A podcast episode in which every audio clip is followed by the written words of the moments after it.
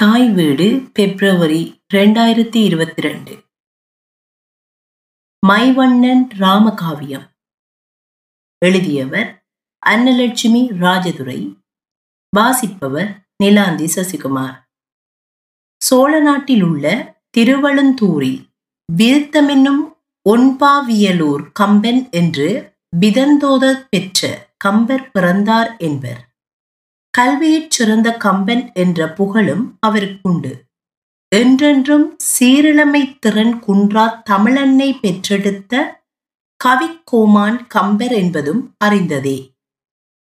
தமிழ் மொழியில் மட்டுமன்றி வடமொழியிலும் சிறந்து விளங்கிய கம்பருக்கு வடமொழியில் பெருமை பெற்று விளங்கும் யாதேனும் ஒரு அரிய நூலை தமிழில் மொழிபெயர்த்து பாட வேண்டும் என்ற அவா ஏற்பட்டதென்றும் அக்காலத்தில் அவரை அவைக்கள புலவராக நியமித்த சோழ மன்னனும் அவரை சிறிய வயதில் வளர்த்து ஆளாக்கிய சடையப்ப வள்ளலும் வழங்கிய பெரும் தூண்டுதல் காரணமாக வால்மீகி முனிவர் வடமொழியில் பாடிய ராமாயணத்தை ராமாவதாரம் எனும் பெயரில் தமிழில் பாடினார் எனவும் வரலாறு உண்டு. கம்பராமாயண சிறப்பு அன்றிலிருந்து இன்று வரை தமிழ் கூறும் நல்லுலகம் போற்றும் ஒன்று. தமிழ் மரபு பண்பாடு அறக்கோட்பாடுகள் ஆகியன மேன்மையுற கவிச்சிறப்பு பொருட்சிறப்பு கற்பனை சிறப்பு எனும் இன்னோரென்ன அணிகலன்களுடன் ராமர் சரிதத்தை கம்பர் எழில் காவியமாக்கியதன் மூலம் கவி சக்கரவர்த்தி கம்பன் என பெயர் பெற்றவர். கம்பர் தமது ராமர் காதையை திருவொற்றியூரில் பாடியதாகவும் அப்போது ராப்பகலா தினமும் எழுநூறு பாடல்கள் பாடியதாகவும் ஒற்றியூர் காளி வந்து தீப்பந்தம் பிடிக்குமாறு ஒற்றியூர் காக்க உரைகின்ற காளியே வெற்றியூர் காகுத்தன் மேய்ச்சரிதை பற்றியே நந்தாதெழுதற்கு நள்ளிரவின் மாணாக்கர் பிந்தாமற் பந்தம் பிடி என்று பாடியதாகவும் கதைகள் வழங்குகின்றன. இற்றைவரை கம்பரின் ராமாயண காவியம் கம்பராமாயணமாக அறங்கூறும் வாழ்வியல் பெட்டகமாக சுவைக்கும் தோறும் நயம் பெருக்கும் இலக்கிய ஆளியாக மிளிர்ந்து கொண்டிருப்பது யாவரும் அறிந்தது. இரண்டாயிரம் வருடங்களுக்கு முற்பட்டதென வழங்கும் வால்மீகியின் ராமசரித படைப்பு செல்வாக்கினாலும் அதன் பின் ஆயிரம் ஆண்டுகளுக்கு பிற்பட்டதென கூறப்படும் கம்பநாடனின் இராமாயண காப்பியத்தின் மீது கொண்ட ஆழ்ந்த ஈர்ப்பினாலும் நுண்மையாக கவரப்பட்டதன் விளைவாக அவ்வக்காலத்தில் தத்தம் கல்வி அறிவு கவியாற்றல் கற்பனை வளம் எழுத்தாளுமை சுவைத்திறனுக்கேற்ப ராமகாவியம் செய்த புலவர் பெருமக்கள் பலர் என இலக்கிய வரலாறு கூறுவதாக பெருமைப்படுவதில் இருந்து ராமகாவியத்தின் சிறப்பு புலனாகும். ராமர் கதையை காவியமாக படைத்தளித்த கவி சக்கரவர்த்தி கம்பன் ஆசையின்பால் அறையலுற்றேன் என்றார். என்ன ஆச்சரியம்! இந்த கவிப்புனை ஆசை வற்றாமல் தொடரும் பொற்புடைத்து எனின் வியக்காதிருக்க முடியாது. அதற்கு பிரத்யட்ச உதாரணமாக நம் கரங்களில் தற்போது கிடைத்திருக்கும் காப்பிய கோ ஜின்னா செரிபுதீன் அவர்களின் மைவண்ணன் ராமகாவியம் விளங்குகிறது. உழவர்மணி எம். கே. சரிபுதீனின் மைந்தரும் வைத்திய கலாநிதியும் இலங்கையிலும் தமிழ்நாட்டிலும் தமது சிறப்புமிக்க ஆக்கங்களினால் பெயர் படைத்தவருமான காப்பிய கோ ஜின்னா சரிபுதீன். இத்தகையதோர் ஆசையின் பாட்பட்டு பாடுவதற்கு தகுதியானவர் என்பதே தமிழறிஞர்களின் ஏகோபித்த கருத்தாகும். இவர் இருபத்தாறு நூல்களின் ஆக்க கர்த்தா என்பதும் இவற்றுள் பனிரண்டு ஆக்கங்கள் காப்பியங்கள் என்பதும் குறிப்பிடத்தக்கது.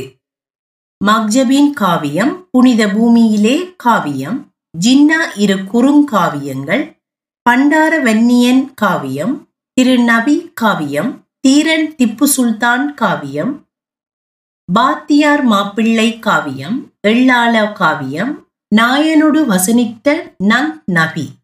அன்னை கதீஜாவும் அன்னலார் குடும்பமும் காவியம் ஆகியவை இவரது காவிய படைப்புகளாகும். இவரது கவிதை தொகுதிகளாக முத்துநகை காலையில் வசந்தம் பனிமலையின் பூபாலம் திரு நபியும் நபிவழியும் வள்ளுவம் விமர்சன பார்வையில் வாழும் எழில் காவியங்கள் ஆகியன அமைகின்றன. மேலும் இரு சிறுகதை தொகுப்புகளையும் நான்கு சிறுவர் இலக்கிய நூல்களையும் இரு மொழிமாற்ற கவிதை நூல்களையும் இரு புதின நூல்களையும் எழுதி வெளியிட்டிருக்கிறார். எனவே மைவண்ணன் ராமகாவியம் இவரது பனிரெண்டாவது காவிய ஆக்கமாக வெளியாகியுள்ளது. இவர் மைவண்ணனை காவியமாக்க கையில் எடுத்ததே. நானூர் முஸ்லிம் உருவமில்லா வழிபாடு செய்வோன் எந்தன் உயிரான தமிழ் மொழியின் உவத்தல் வேண்டும் என அவா கொண்டு தம்மை கம்பனே கவிபாடத் தூண்டினான் என்கிறார். கடலெனும் கம்பநாடன் கவிதையில் காமுற்றோன் நான் படியென்று தானும் முற்றாய் பருகினேன். கவித்துவத்தின் கொடை கொண்டான் அவனே என்னை கவிபாடத் தூண்டிவிட்டான். படைத்திட விளைந்தேன் இதை பாரேற்க வேண்டுமென்றே. என்றவாறாக விவரிக்கும் இவர் அதை கவிதையாக ஆக்கம் செய்த நோக்கம் தமிழ்கவி சுவைப்போரின்று தொகைகுன்றி போனார் முன்னே. அமிழ்தத்தை விரும்பாராகி ஆற்றலும் அற்றே போனார். எமதுடை முதுசொம் தம்மை இழந்தனர் புரிய மாட்டார் எளிதினில் அறியவென்றே ராமனின் காதை சொன்னேன் என அழகாக குறிப்பிடுகிறார். அந்நோக்கிற்கேற்ப கவிச்சக்கரவர்த்தி வகுத்த பாலகாண்டம் அயோத்தியா காண்டம் ஆரண்ய காண்டம் சுந்தர காண்டம் யுத்த காண்டம் என்ற காண்ட கோப்புக்குள் பத்தாயிரத்துக்கும் மேற்பட்ட விருத்தப்பாக்களை கொண்டு கம்பர் ஆக்கி அளித்த காப்பியத்தினை அதன் கிளை கதையினை தவிர்த்து நேரடியாக கதையின் முக்கிய நகர்வுகளோடு பொருட்சுவையும் கருத்துச் சுவையும் கவிச்சுவையும் இனிமையும் கொண்டதாக அதேவேளை வாசகர் புரிந்து கொள்ளும் வண்ணம் எளிமையும் விறுவிறுப்பும் கொண்டதாக ஆயிரத்து முன்னூற்று ஐம்பத்தேழு வெண்பாக்களில் கதையை வழிப்படுத்தி செல்லும் பாங்கு சிறப்பானது. கம்பகாவியத்தின் கவிநுட்பங்கள் கற்பனை சிறப்பு ஆகியன இற்றைவரை கதையின் கட்டங்கட்டமாக போற்றி ரசிக்கப்படுபவை.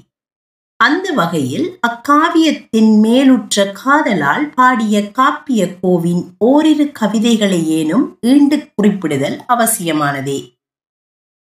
முதன் முதலாக கன்னிமாடத்தில் நின்ற இளவரசி சீதையை மிதுளை நகர் வீதியில் வந்த ஸ்ரீராமன் காண்பதும் இருவரும் கண்ணோடு கண்ணோக்கி தம்மை மறந்து நின்றதுமான காட்சியை கம்பன் தந்த அண்ணலும் நோக்கினான் அவளும் நோக்கினாள் என்ற பாடல் இனிது புலப்படுத்தி அனுபவிக்க வைக்கும்.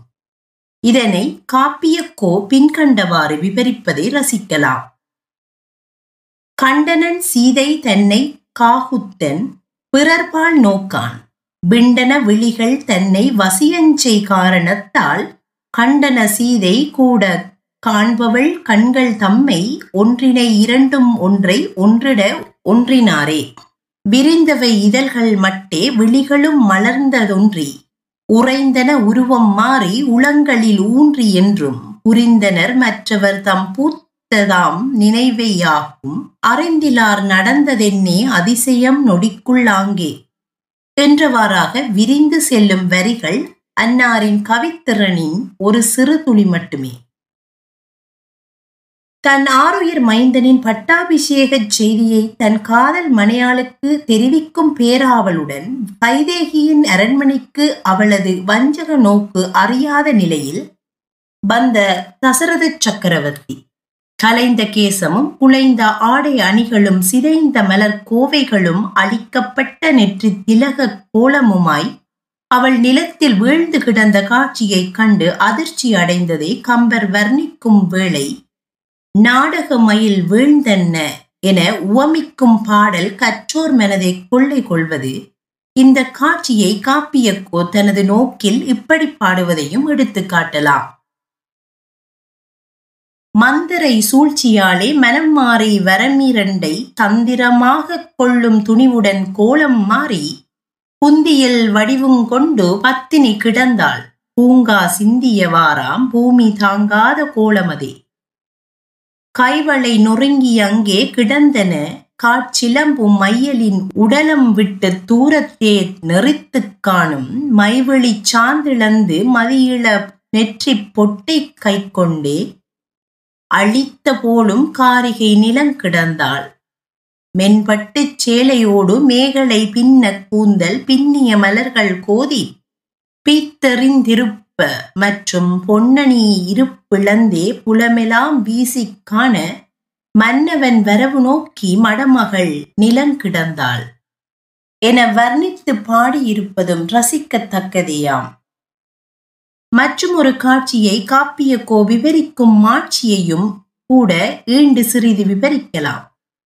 சீதா பிராட்டியின் நிலை என்னவாயிற்று? அவள் உயிருடன் உள்ளாளா என்றவாறெல்லாம் எண்ணி கண்ணீர் சொரிய காத்திருக்கும் ராமன் முன் சீதையை தேடி இலங்காபுரி சென்ற அனுமன் தோன்றுகின்றான். சீதாதேவி இருக்கும் திசை நோக்கி தெண்டனிட்டு திரும்பி கண்டனன் கற்பினு கனியை கண்களால் என அவளது தோற்றத்தை குறித்து அனுமன் தரும் அரிய விளக்கமாக அமையும் கம்பரின் பாடல் என்றென்றும் நயக்கத்தக்கது. இக்காட்சியினை காப்பியக்கோ? இருப்பிடமடைந்தும் ஏதும் இயம்பினனாகச் சீதை இருப்பிடம் அனுமன் நோக்கி இருகரம் குவித்து வீழ்ந்து வருத்தனன் வணக்கம் ராமன் வினையது கண்டு முற்றும் கருத்துடை செய்கை இதென்றகத்தினுள் முடிவு கொண்டான். என பாடுவது அனுபவிக்கத்தக்கது. இவ்விதமாக காப்பியக்கோவின் கவிநுட்பத்தை பல இடங்களில் சுட்டிக்காட்ட முடியுமெனினும் விரிவஞ்சி நிறுத்திக் கொள்கிறோம். நான் ஓர் முஸ்லிம் உருவமிலான் வழிபாடு செய்வோன் என்று பிறிதொரு மத கலாச்சாரத்தை தொட்டு காட்டிய போதும் கம்பன் பாடி நின்ற தமிழ் கலாச்சார பண்பாட்டுடன் எவ்விதத்திலும் மாறுபாடு கொள்ளாமல் இணைந்தே செல்வது இக்கவிஞரது அறிவுத்திறனையும் பரந்துபட்ட உளப்பாங்கினையும் தமிழ் மோகத்தினையும் துலாம்பெரமாக காட்டி நிற்கின்றன. எனவே தமிழ் அறிந்த வாசகரின் எளிமையான வாசிப்புக்கு இனிமையானதோர் காப்பியமாக மைவண்ணன் ராமகாவியம் மிளிர்கின்றது.